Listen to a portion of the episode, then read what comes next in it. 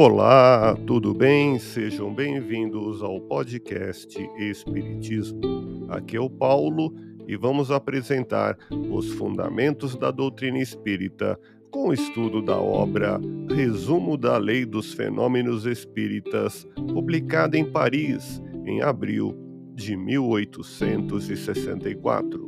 Você pode encontrar também na Revista Espírita Jornal de Estudos Psicológicos do mês de abril de 1864. Acompanhe as explicações de Allan Kardec em Resumo da Lei dos Fenômenos Espíritas, capítulo dos Espíritos.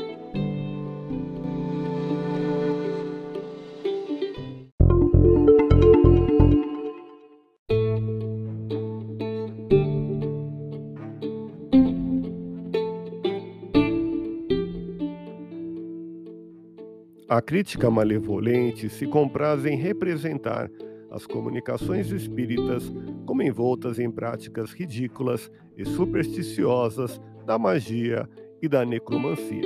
Diremos simplesmente que para se entrar em comunicação com os espíritos não há dias, nem horas, nem lugares mais propícios do que outros. Para os evocar, não se precisa de fórmulas, nem de palavras sacramentais ou cabalísticas. Não há necessidade de nenhuma preparação ou iniciação. O emprego de qualquer sinal ou objeto material para os atrair ou repelir não tem qualquer efeito, basta o pensamento.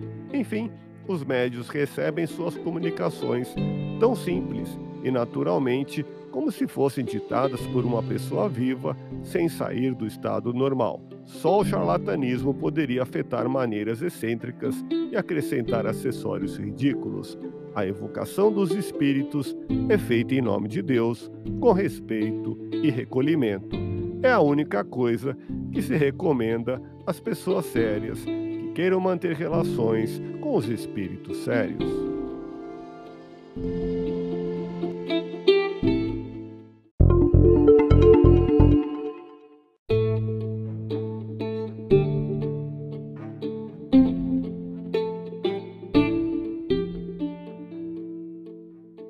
As comunicações inteligentes recebidas dos espíritos podem ser boas ou más, justas ou falsas, profundas ou levianas, conforme a natureza dos espíritos que se manifestam.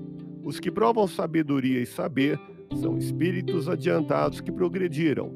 Os que demonstram ignorância e más qualidades são espíritos ainda atrasados, nos quais, entretanto, o progresso se fará com o tempo os espíritos só podem responder sobre o que sabem, de acordo com o progresso de cada um, e além disso, sobre aquilo que lhes é permitido dizer, porquanto há coisas que não podem revelar, uma vez que ainda não é dado aos homens tudo conhecer.